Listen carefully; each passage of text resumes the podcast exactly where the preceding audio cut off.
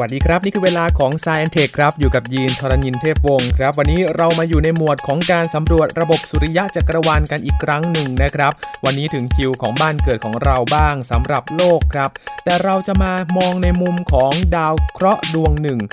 ว่าดาวเคราะห์ที่ชื่อว่าโลกนี้จะเป็นอย่างไรบ้าง ติดตามได้ใน s ซ e n t e c h วันนี้ครับ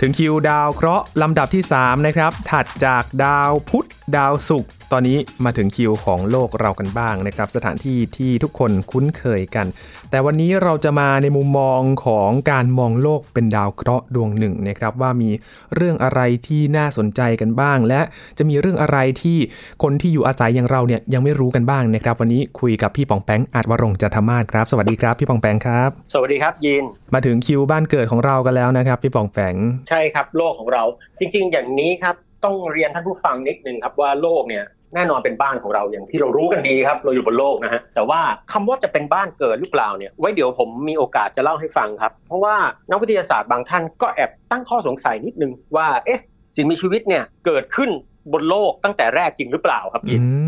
คือมันเป็นไปได้ที่สิ่งมีชีวิตเนี่ยอาจจะเกิดขึ้นที่อื่นนะฮะแล้วแล้วค่อยมายังโลกเรานะฮะ แล้วก็กลายมาเป็นสิ่งมีชีวิตบนโลกเราอย่างทุกวันนี้ ครับไอ้เรื่องเนี้ยจริงหรือไม่อย่างไรเนี่ยนะฮะก็ยังไม่มีใครทราบแต่รายละเอียดเกี่ยวกับตัวทฤษฎีเนี่ยนะครับ ไว้มีโอกาสจะเล่าให้ฟังเกี่ยวกับกำเนิดชีวิตก็แล้วกัน เพราะว่ามันมีหลายทฤษฎีนะครับ ครับทีเนี้ยเวลาคุยกันเรื่องโลกเนี่ยครับคนส่วนใหญ่ก็เราก็รู้ดีครับ โลกคือคือบ้านของพวกเราคือบ้านของสิ่งมีชีวิตมีอะไรอย่างเงี้ยนะฮะแต่ว่าก่อนที่เราจะรู้ว่าโลกเป็นดาวเคราะห์ และก่อนที่ เราจะมีวิทยาศาสตร์ มีดาราศาสตร์ มีธรณีวิทยาที่เป็นระบบเนี่ยนะครับ โลกเนี่ยเป็นสถานที่ที่ลึกลับมากครับยินอืมมันลึกลับยังไงครับพี่มองแปงลึกลับมาก ถ้าถามว่าลึกลับยังไงเนี่ยก็ต้องตอบว่าเราเกิดมาพร้อมกับเรื่องที่เราไม่รู้เต็มไปหมดเลยเรามองขึ้นไปบนท้องฟ้าเราก็เห็นแสงสว่างตอนกลางคืน เราไม่รู้ว่ามันคืออะไร ครับ เราเห็นแสงสว่างตอนกลางวัน เราเรียกมันว่าดวงอาทิตย์ แต่ท่ามกลางชื่อนั้น เราไม่รู้ธรรมชาติของมันเลยนะฮะ เราไม่รู้ด้วยซ้ำว่า ความเจ็บป่วยของเรานี้เกิดจากอะไรนะครับเกิดจากสิ่งที่อยู่ในร่างกายหรือภายนอก หรือเกิดจากอำนาจลึกลับที่เรามองไม่เห็น เผ่าพันธุ์ของเราเริ่มต้นมีจุดกำเนิดที่ไหนอย่างไร แล้วก็บ้านหลังเนี้ยนะฮะมันใหญ่มากคือโลกคาว่าโลกเนี่ยครับมันใหญ่มากเลยนะครับยินจนกระทั่งคนสมัยโบราณเองเนี่ยนึกภาพไม่ออกว่าโลกของเราเนี่ยมีขนาดใหญ่แค่ไหนอย่างไร มันใหญ่อย่างไรที่สุด หรือมันมีอะไรอย่างคือเราไม่รู้อะไรเกี่ยวกับโลกเลย มันเป็นเรื่องที่ค่อนข้างลึกลับมากนะ เราเป็นเหมือนฝุ่นหรือว่าเป็นแบบมดตัวเล็ก ๆ ที่อาศัยอยู่บนดินก้อนที่ใหญ่มากๆก้อนหนึ่ง เพราะทุกวันนี้เนี่ยนะครับ หากเรามองโลกในฐานะของดาวเคราะห์แล้ว ถามว่าโลกเนี่ย เราจะบรรยายโลกโดยภาพรวมยังไงดีครับคำตอบง่าย ๆก็คือ มันคือหินกับเหล็กปนกันอยู่ครับ แล้วก็บนผิวของหินกับเหล็กนั้นเนี่ย ก็มีน้ำทะเลเคลือบบางๆ เท่านั้น เคลือบบางๆด้วยแหละใช่ครับเพราะเมื่อเทียบกับความใหญ่ของเนื้อโลกแล้วเนี่ยนะฮะยิน เราอาจจะเปรียบได้อย่างนี้นะครับ สมมุติว่าโลกเป็นเหมือนลูกโบลิ่งลูกหนึ่งใหญ่ๆเนี่ยนะครับ แล้วน้ำในมหาสมุทรก็เหมือนกับ เราเอาน้ำไปพรมไว้บนลูกโบลิ่งนั้นบางๆ เท่านั้นเองเคลือบไว้โดยรอบนะครับ แล้วมันก็มีแค่ส่วนแห้งๆโผล่มานิดๆหน่อยๆอย่างนั้นนะนะฮะนี่คือภาพของโลกเรา ซึ่งวันนี้ผมจะเล่าเรื่องเกี่ยวกับโลกที่เป็นเนื้อดาวก็คือตัวดินหินกับเหล็กพวกนี้เป็นหลักนะฮะครับ ทีนี้คำว่าหินเนี่ยครับเย็นเราก็รู้เรียนกันมาว่าหินนี่มีหลายชนิดมาก แต่โดยทั่วไปหินที่ประกอบเป็นโลกคือสารประเภทซิลิเกตนะครับก็คือธาตุซิลิคอนกับออกซิเจน หลายท่านอาจจะนึกภาพไม่ออกก็ให้นึกภาพทรายก็แล้วกันฮะทรายเป็นสารซิลิกานะครับซิลิคอนไดออกไซด์ซึ่งสารประเภทนี้ครับเป็นองค์ประกอบหลักอย่างหนึ่งของโลกนะครับทีนี้คำถามคือว่าโลกของเราใหญ่แค่ไหนเนี่ยเรารู้กันมาตั้งแต่สมัยโบราณแล้วนะครับแต่ว่าวิธีการวัดเนี่ยค่อนข้างมี detail หลากหลายนะครับบ้างก็ขึ้นไปบนภูเขาวัด บ้างก็สังเกตเงาของไม้หรืออะไรต่างๆ นานานะฮะเพื่อวัดขนาดของโลก แต่สุดท้าย ทุกวันนี้เราได้ขนาดของโลกว่ามันเป็นทรงกลมที่มีรัศมีประมาณ 6,000 กิโลเมตรครับครับ6,000 กิโลเมตรใหญ่มากนะฮะโอ้โหใหญ่แบบคือเลข 6,000 นะครับยินพอเปลี่ยนเป็นตัวเลข 6,000 ปุ๊บ เราไม่รู้สึกว่ามันใหญ่เนาะครับถ้าเป็นหน่วยเงินก็ 6,000 ก็ก็เยอะอยู่แต่ว่าไม่ได้แบบนึกภาพไม่ออก ถ้าเป็น6,000วันอย่างเงี้ยก็เริ่มงงๆแล้วแต่6,000กิโลเมตรจริงๆมันใหญ่มากนะฮะครับกล่าวได้ว่ามันเป็นดาวเคราะห์ที่มีลักษณะเป็นหินน่นะฮะที่ใหญ่ที่สุดในระบบสุริยะเลยอืมคือก้อนหินก้อนเนี้ยซึ่งเราอาศัยอยู่เนี่ยใหญ่ที่สุดในระบบสุริยะละครับมันใหญ่กว่าดาวพุธดาวศุกร์ดาวอังคาร ใหญ่กว่าดาวเคราะห์แคระเคราะห์น้อย อะไรต่อมีอะไรดวงจันทร์ที่มีลักษณะเป็นโครงสร้างหินเนี่ย ถามว่าอะไรใหญ่ที่สุดคำตอบคือ ดาวเคราะห์ดวงเนี่ยครับ โลกของเราอืม นะฮะซึ่งนี่แหละครับคือความน่าสนใจคือเวลาเราศึกษาเรื่องราวเกี่ยวกับโลกของเรา เราสามารถนำไปเปรียบเทียบกับดาวเคราะห์ดวงอื่น เพื่อเปรียบเทียบได้ว่ามันเหมือนมันแตกต่างจากโลกอย่างไรอะไรอย่างเงี้ยนะครับครับ ทีนี้น้องยินหรือท่านผู้ฟังอาจจะงงว่า เอ๊ะแล้วเราไปรู้ได้ยังไงนะฮะว่าเราจะศึกษาโลกอย่างไรอย่างนี้ดีกว่า สมมุติว่าตอนเนี้ยผมล้างความรู้ของมนุษย์ออกณวันนี้เลยสมมุติว่ามีใครสักคนทำลายความรู้ของมนุษย์ออกจากสงครามเลยแล้วก็ตาม เราจะเริ่มต้นศึกษาโลกยังไงฮะยินว่า โอ้โหมันเป็นเรื่องยากมากเลยนะครับพี่บองแปงถ้าสมัยก่อนไม่รู้อะไรเลย แล้วอาจจะไม่รู้มาก่อนด้วยว่าโลกของเรากลมด้วยซ้ำนะครับพี่บองแปงในอดีตอ่าใช่ครับ จริง ๆ ความรู้ที่ยิ่งใหญ่ที่สุดอย่างหนึ่งของมนุษย์ที่ผมคิดนะ อันนี้อาจจะเป็นความเห็นส่วนตัวก็คือ การได้รู้ว่าโลกเนี่ยมันเป็นสันฐานกลมนะฮะอืมแล้วก็ต่อมาเนี่ย เราก็รู้อีกว่าโลกมีขนาดเท่าไหร่ และทุกวันนี้เรารู้ด้วยซ้ำว่าองค์ประกอบมันเป็นอย่างไร ซึ่งความน่าสนใจคือว่านักวิทยาศาสตร์รู้แน่นอนครับว่า ดินหรือหินเนี่ยนะฮะมันเป็นแค่สิ่งที่เรียกว่าครัสหรือเปลือกโลกด้านนอก ซึ่งถามว่าหนาไหมจากรัศมีประมาณ 6,000 กิโล หรือจะพูดเป๊ะๆก็คือ 6,300 กว่ากิโลเนี่ยนะครับส่วนที่เรียกว่าเปลือกของโลกเนี่ยมันหนาประมาณ 20-70 กิโลเมตรเท่านั้นเองอืมถ้าเทียบกับตัวเลขหกพันนี่6,000ถือว่ากว่าน้อยมาก ๆ เลยนะครับพี่บองแปง ใช่ครับ อาจจะกล่าวได้ว่าเปลือกเนี่ย ตอนเด็กๆ ผมเรียนคำว่าเปลือกโลกนะครับ ผมไม่ค่อยเข้าใจว่าทำไมเรียกว่าเปลือก ในเมื่อแผ่นดินมันหนาจะตายนึกออกไหมครับเราแผ่นดินมันมันหนา มันโอ้โห ใครไปกระโดดกระเทิบมีอะไรยังไง มันก็ไม่เคยแสดงอาการใด ๆ ให้เราเห็นนะฮะครับ พอเรียนขึ้นมาเนี่ย พอได้รู้ว่ารัศมีจริง ๆ มันหกพันแล้วความหนาของโลกเนี่ย อย่างดีที่สุดก็เจ็ดสิบกิโลเมตร ไม่ถึงร้อยกิโลเนี่ยนะครับ เออมันเปลือกจริง ๆ นะอืยินม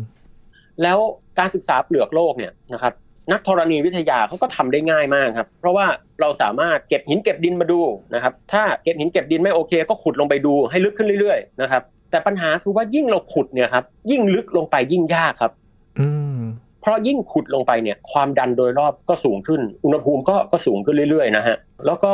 ยิ่งขุดลงไปเนี่ยการจะsupply อากาศลงไปหรืออะไรเนี่ยนะครับถ้ามีคนอยู่นะฮะสมมุติ ก็ยิ่งยากนะฮะครับ ยิ่งเครื่องจักรอยู่ก็ยังยากเลยนะครับ อืมผมถามยินเล่นๆว่า โลกของเราเนี่ย ถ้าเปลือกมันหนาประมาณ 20-70 กิโลเมตรน่ะคิดว่ามนุษย์ขุดหลุมลึกสุดได้สักกี่กิโลอ่าเอาขุดด้วยตัวเองหรือว่าขุดโดยใช้เครื่องจักรครับพี่บองแปงเครื่องจักรเลยครับเอาโดยเครื่องจักรอย่างเดียวเลย ว่าแบบเราขุดหลุมลึกสุดมาศึกษาอย่างเงี้ย ลึกสุดได้กี่กิโลอืมเออจินว่าประมาณห้ากิโลนี่ก็น่าจะไม่ไหวกันแล้วนะครับ อ่าอันนี้ยีนนี่แบบเซนส์ดีมาก แต่ว่าหลาย ๆ คนอาจจะคิดว่าน่าจะบางคนนะ ผมไปถามดูบางคนอาจจะคิดว่า 30 โล บางคนก็อาจจะ 50 โลหรืออะไรเงี้ยครับจริง ๆ แล้วเนี่ยหลุมลึกสุด ๆ จริง ๆจำไม่ได้ว่าที่ไหนนะ แต่ว่ามันลึกสุดได้ราว ๆ 12 กิโลเมตรครับอืมกว่า12 โลเองครับ ที่มนุษย์สามารถขุดได้ลึกที่สุด สมมุติว่าถ้าโลกของเราเป็นแอปเปิลนะฮะครับท่านผู้ฟังลองนึกภาพแล้วกันนะครับยินลองนึกภาพดู โลกของเราเป็นแอปเปิลผลหนึ่ง หลุมลึกที่สุดเนี่ยนะครับ ยังไม่ทะลุเปลือกแอปเปิลเลยฮะโอ้เปลือกเปลือกหนา70หน่วย แต่ทะลุไปแค่แบบ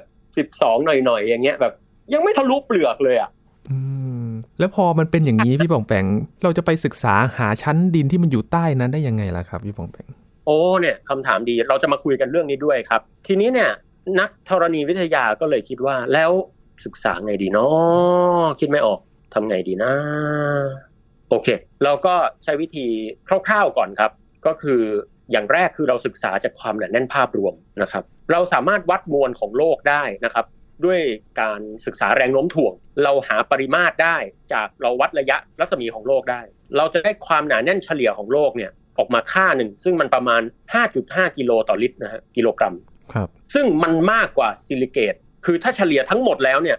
โลกมันหนาแน่นประมาณ 5.5 กิโลกรัม ต่อลิตร แต่ซิลิเกตเนี่ยความหนาแน่นอยู่ในเลข3เท่านั้นอืมนักวิทยาศาสตร์ก็สรุปได้ว่า ดังนั้นไอ้ใต้เปลือกโลกลงไปอะมันต้องความหนาแน่นมากกว่า 5.5 แน่ๆมันมีไม่กี่ธาตุหรอกครับ ที่มันจะความหนาแน่นสูงขนาดนั้น หนึ่งในนั้นต้องเป็นเหล็กแน่ๆอ่าอืมดังนั้นเราก็เดาคร่าวๆจากความหนาแน่นโดยรวมได้ครับว่าอ๋อ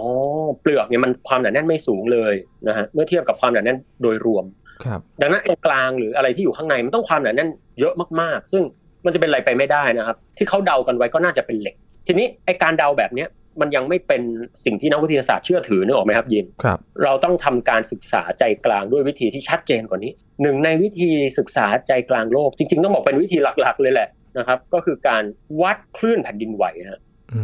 มคือพูดง่ายๆครับว่า แผ่นดินไหวเนี่ยจริงๆมันเป็นภัยพิบัติเนาะซึ่งทุกครั้งที่เกิดขึ้นเนี่ยนะครับจากสาเหตุต่างๆ กัน มันก็จะทำให้เกิดความเสียหายของบ้านเรือนอาคารทรัพย์สินและชีวิตนะครับครับแต่ในแง่หนึงเนี่ยนักธรณีวิทยาเนี่ยเอาจริงๆเขาก็แอบชอบแผ่นดินไหวนะเพราะว่าพอมีแผ่นดินไหวเนี่ยนะครับมันจะเกิดคลื่นการสั่นสะเทือนฮะแน่นอนแผ่นดินไหวไหวก็คือสั่นไหวเนาะครับพอสั่นสะเทือนปุ๊บคลื่นตัวนี้จะวิ่งเข้าไปในชั้นโลกครับวิ่งวิ่งวิ่งวิ่งวิ่งเข้าไป แล้วพอวิ่งเข้าไปเจออะไรข้างในเนี่ย มันก็จะเกิดการสะท้อนบ้าง ทะลุบ้างอะไรบ้าง ถ้านักธรณีวิทยาสามารถสร้างสถานีตรวจจับแผ่นดินไหวนะครับ ว่าการเกิดแผ่นดินไหวเกิดที่ไหน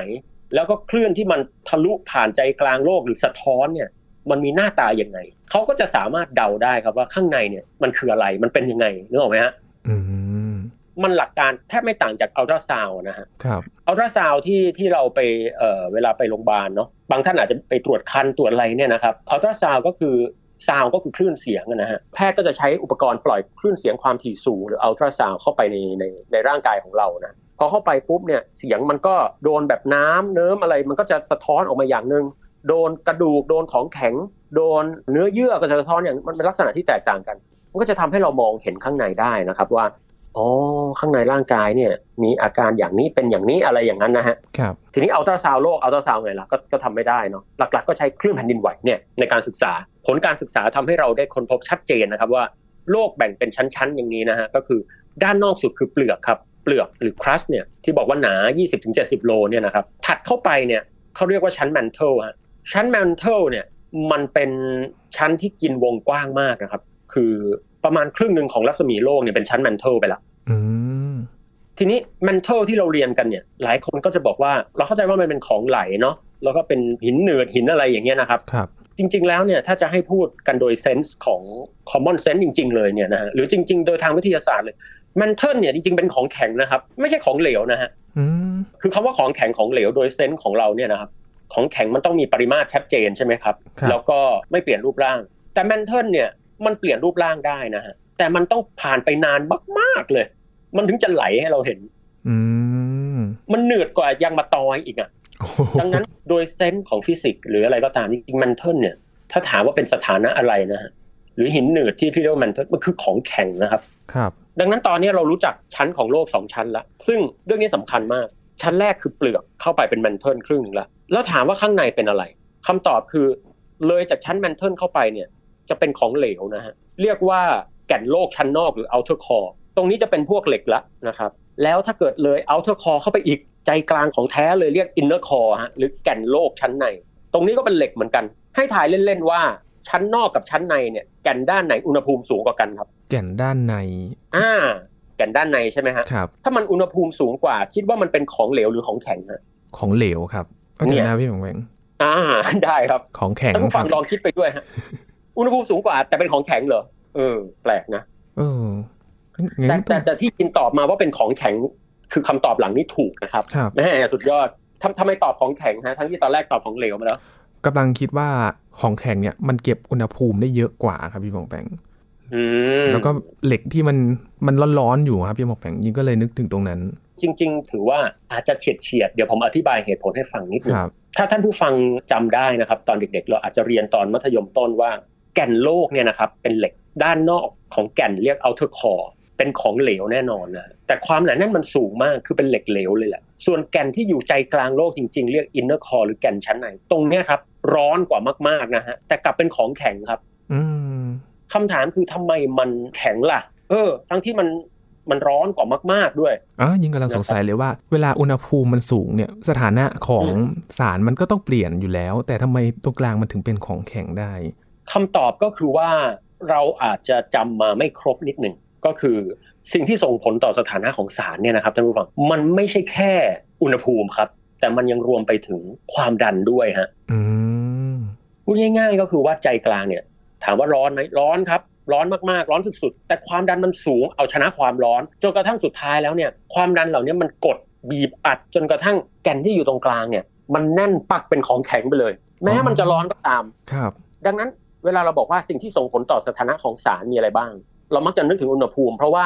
เวลาเราทำการทดลองทั่วไป ไม่มีใครไปทดลองใจกลางโลก ไม่มีใครไปไปนอกโลก เราพูดถึงความดันที่เป็นผิวโลกทั่วไปเนาะครับแต่ว่าอันที่เป็นความดันก็ยังส่งผลด้วยนะฮะดังนั้นอืมเรื่องนี้ก็บอกเรานะครับชัดเจนว่าความดันส่งผลต่อสถานะของสสารนะครับ ทีนี้แล้วคำถามต่ออีกนิดนึง แล้วทำไมซิลิเกตหรือพวกหินน่ะทำไมมันอยู่ตรงเปลือก มันไม่ไปอยู่ตรงกลางอืทำไมทำไมโลกของเราไม่มีเปลือกเป็นเหล็ก ถ้าเป็นแบบนั้นโหเท่เหมือนกันนะ คือดาวแบบมันเมื่อมเป็นเหล็กเลยครับยีนลองนึกภาพนะฮะแล้วก็โอ้โหข้างในเป็นหินเป็นอะไรทำไมซิลิเกตหรือหินต้องอยู่ด้านนอกทำไมเหล็กอยู่ด้านในอ่าอันนี้ก็น่าสนใจ อืมมันเป็นเพราะนะครับอะไรล่ะครับพี่ผงแปงอันเนี้ยนะครับก็ เป็นความรู้ที่นักธรณีวิทยานะครับ เชื่อกันนะครับ จริงๆต้องบอกว่าเป็นสิ่งที่ไม่ใช่แค่เชื่อ แต่ค่อนข้างมั่นใจมากว่าในช่วงที่โลกเกิดขึ้นมาใหม่ ๆ ยังร้อนระอุนั้นเนี่ยนะครับโดยภาพรวมเนี่ยมันก็เหมือนกับสารหลาย ๆ อย่างมาคลุกมาผสมกันเนาะครับอะไรก็ตามที่ความหนาแน่นสูงๆอย่างพวกเหล็กนิกเกิลอะไรพวกเนี้ยครับปกติความหนาแน่นสูงเราเราทิ้งเหล็กลงไปในน้ำมันก็จมจริงไหมฮะอืม เหล็กพวกนี้ก็จมเหมือนกันครับ แต่มันไม่ได้จมลงไปในน้ำครับ มันจมลงไปในโลกเลยโอ้โหส่วนสารที่ความหนาแน่นต่ำนะครับ อย่างเช่น เวลาเราพายเรือเรือเป็นไม้นะฮะ ไม้ก็ลอยจริงไหมฮะ ไม่ว่าจะเป็นรูปร่างใด ๆ ก็ตาม ดังนั้นพวกซิลิเกตที่ความหนาแน่นต่ำกว่าเหล็ก หรือหินหนืดหินอะไร มันก็ลอยขึ้นมาเป็น mantle เป็น crust เป็นเปลือกโลกนะครับ สิ่งเหล่านี้ก็สอดคล้องกับสิ่งที่เราเรียนมาทั่วไปว่าความหนาแน่นสูงมากๆ โดยทั่วไปก็จะจมลงไปตามแรงโน้มถ่วง ส่วนอะไรที่ความหนาแน่นต่ำๆมันก็จะลอยสูงขึ้นมาครับนะครับ อันนี้ชัดเจน ทีนี้ความน่าสนใจของโลกเราเมื่อเทียบกับดาวเคราะห์อื่นๆเนี่ยคือว่าโลกของเราเนี่ยครับยีน แก่นและธรณีวิทยาภายในของมันเนี่ย มันไม่นิ่งอะอืมชั้น mantle และ inner core และ outer core และอะไรต่างๆ เนี่ยนะครับ มันยังมีความร้อนอยู่ครับ โลกของเราเนี่ยนะฮะมีสภาพที่ค่อนข้างมีเอกลักษณ์ เป็นดาวเคราะห์ที่มีเอกลักษณ์มาก พอสมควรเลย เพราะว่ามันทำให้เกิดการเปลี่ยนแปลงเชิงธรณีวิทยาครับอืมเช่น ภูเขาไฟระเบิดนะฮะแผ่นดินไหวการเคลื่อนตัวของเปลือกทวีปหรืออะไรต่างๆ นานาที่เราเรียนกันมา สมัยก่อนเราก็อาจจะเคยเรียนกันมาว่าทวีปต่างๆ มันไม่ได้เรียงตัวอย่างทุกวันนี้นะนะฮะมันเกิดการไหลนะครับเคลื่อนไปมานะครับบนผิวโลก แต่ก่อนก็อาจจะรวมเป็นแผ่นๆใหญ่แผ่นหนึ่งแล้วค่อยแยกกันอะไรอย่างเงี้ยนะฮะทีนี้คำถามคือแล้วทำไมเปลือกโลกมันเคลื่อนไหวอะนะฮะอืมคำตอบก็คือความร้อนที่ไหลจากใจกลางโลกออกมาที่แมนเทิลเนี่ย นะครับคืออย่างนี้ครับเปลือกของเรามันเย็นกว่าจริงไหมฮะตัวแมนเทิลเองก็เย็นกว่าใจกลางโลกแน่นอนครับดังนั้นจากกฎเกี่ยวกับความร้อนอย่างที่เราทราบกันดี ถ้ามีกาแฟร้อนๆตั้งอยู่ในห้อง ความร้อนก็ไหลจากที่ร้อนมากมาสู่ที่ที่ร้อนน้อย หรือที่ร้อนมาสู่ที่เย็นใช่ไหมฮะครับดังนั้นความร้อนที่ใจกลางโลกก็จะไหลออกมาสู่ผิวโลกเหมือนกัน ในระหว่างที่มันเกิดการไหลเนี่ยครับยีนการถ่ายเทเหล่าเนี้ยนะฮะก็จะทำให้สสารต่างๆเนี่ยเกิดการไหลไปด้วยนะครับอืม แมนเทิลมันได้รับความร้อนใช่ไหมครับพอมันอุณหภูมิสูงมันก็ขยายตัวครับ แล้วมันก็ลอยขึ้นมาสูงขึ้น แล้วมันก็ชนเข้ากับเปลือกโลก แล้วมันก็ไหลฮะพอไหลปุ๊บมันก็ค่อยๆคลายความร้อนออกมาแล้วเย็น แล้วมันก็หด แล้วมันก็จมลงไปใหม่ครับ เป็นอย่างเงี้ยไปเรื่อยๆนะครับ แต่ที่ผมพูดมามันไม่ได้ไหลแบบรวดเร็วนะครับอืมมันเกิดนานนับคือกว่ามันจะไหลจากแมนเทิลชั้นล่างมาชั้นบนเนี่ยเป็นร้อยล้านปีนะฮะโอ้ท่านผู้ฟังอาจจะยังนึกภาพไม่ออก ลองนึกภาพนี้ครับ คล้ายๆกับว่า โลกของเราเป็นเหมือนผลไม้ผลหนึ่งที่มีใจกลางเป็นพวกเมล็ดเนาะครับเมล็ดเนี่ยร้อนจัดเลย แล้วเนื้อของมันเนี่ยรับความร้อนนี้มา มันก็ลอยสูงขึ้นอะไรที่อะไรรับความร้อนมันจะขยายตัวพอขยายตัวความนั้นแน่นต่ำมันก็ลอยสูงขึ้น พอลอยสูงขึ้นเนี่ยช่วงเวลาตั้งแต่มันรับความร้อนมาตั้งล่างๆจนลอยสูงขึ้นเนี่ยอยู่ในหลักร้อยล้านปีนะฮะดังนั้นเวลาเราดูทุกวันนี้นะฮะเราก็เลยรู้สึกว่ามันคงนิ่งแหละมั้งเพราะเราสังเกตได้ยากมาก ถ้าใช้การสังเกตโดยไม่ใช้เครื่องมือช่วยนะครับครับ แต่ทุกวันนี้เรามีหลายอย่างมาช่วยซึ่งเดี๋ยวผมจะกล่าวให้ฟังต่อ เราก็เลยเห็นว่าอ๋อมันมีการไหลอยู่จริงๆแล้วพอไหลขึ้นมาปุ๊บมันขึ้นมาแตะเปลือกโลก มันก็ลากเปลือกโลกหรืออะไรต่างๆ มานะ mantle เนี่ยมันสามารถเกิดแรงเสียดมันมีแรงเสียดทานเนาะมันก็จะดึงเปลือกโลกให้ติดไปด้วยนะครับมันก็ส่งผลต่อการเคลื่อนไหวของแผ่นเปลือกโลกครับกระบวนการเนี้ยเขาเรียก plate tectonics ฮะท่านผู้ฟังหลายคนอาจจะอาจจะไม่คุ้นเคยกับคำนี้คำว่า plate tectonic ก็คือ แผ่นทวีปหรือว่าเปลือกโลกที่มันเคลื่อนไหวเนี่ยมันเกิดจากการที่ mantle เนี่ยรับความร้อนใจกลางขึ้นมา ไหลขึ้นมาข้างบนแล้วก็แตะด้านบนแล้วก็ลากเลยฮะปื้ดเลยครับแต่แน่นอนไอ้ปื้ดที่บอกมันไม่ได้แบบ มันไม่เหมือนเราลากของนะครับ มันช้ามาก ซึ่งนี่แหละครับ เป็นเอกลักษณ์ของโลกของเรานะฮะซึ่งมีปรากฏการณ์ plate tectonic เนี่ยนะฮะดาวเคราะห์อื่นๆ ทุกวันนี้ธรณีมันไม่ไม่ active เท่าโลกของเรานะครับอ๋อถือว่าน่าสนใจมากครับ แต่เมื่อสักครู่แล้วก็พี่บองแปงพูดถึง plate tectonic ยินก็เลยเอ๊ะมันคืออะไร แต่พอเห็นภาษาไทยแล้วยินอ๋อเลยครับพี่บองแปงว่าไงฮะ การแปรสัณฐานแผ่นธรณีภาค อ๋อ ใช่ใช่นึกถึงตอนเรียนมัธยมทันทีเลยฮะอันนี้ครับ จริงๆไอ้คำว่าธรณีภาคเนี่ย มันอาจจะไม่ใช่เปลือก โดยสมบูรณ์นะฮะครับคำว่าธรณีภาคเนี่ยหมายถึงเปลือกโลกรวมกับแมนเทิลชั้นบนๆอะไรเงี้ยเราอาจจะพูดได้ว่าเป็นโดยรวมก็คือตัวเปลือกโลกกับแมนเทิลชั้นบนที่มันไหลไป มันทำให้ตัวแผ่นทวีปเคลื่อนไหวใช่ ตอนเด็กๆเราเคยเรียนกันนะฮะแต่เราอาจจะลืมไปแล้วทีนี้ยีนว่าเรารู้ได้ไงว่าเปลือกโลกเคลื่อนไหวฮะในเมื่อกว่ามันจะเคลื่อนให้เราเห็นมันกินเข้าไปร้อยล้านปีอะฮะนั่นสิครับ คือนักวิทยาศาสตร์เนี่ย โอเค เรามีทฤษฎี แต่ถ้าเราไม่ได้วัดจริง ๆ เราไม่เชื่อนะครับ อืม เพราะว่ามันนานมากกว่าจะรู้สึกได้ว่ามันเคลื่อนจริงใช่แล้วแต่ก่อนเนี่ยนะครับแอฟริกายุโรปอเมริกาเหนืออเมริกาใต้อะไรเนี่ยนะฮะทวีปเหล่าเนี้ยติดกันเป็นแผ่นเดียวกันหมดเลยนะครับๆครับ แต่ทุกวันเนี้ยอเมริกาเหนือกับอเมริกาใต้ก็แยกออกไปเป็นทวีปหนึ่งใช่ไหมฮะอืมแต่ก่อนเนี่ยทวีปเหล่านี้ติดกันหมดเลย แต่อเมริกาเหนืออเมริกาใต้เนี่ยมันถูกริบถูกดึงแยกออกไปนะฮะแล้วก็เกิดมหาสมุทรแอตแลนติกเกิดขึ้นมาตรงกลางนะฮะ สิ่งเนี้ยเกิดขึ้นเมื่อประมาณ 200 ล้านปีก่อนนะคครัรับบแต่นี่เป็นทฤษฎีหมดเลยนะฮะคำถามว่าเรารู้ได้ยังไงคำตอบคือ เราวัดด้วยเทคโนโลยีที่เรียกว่าเทคโนโลยีดาวเทียมครับอืม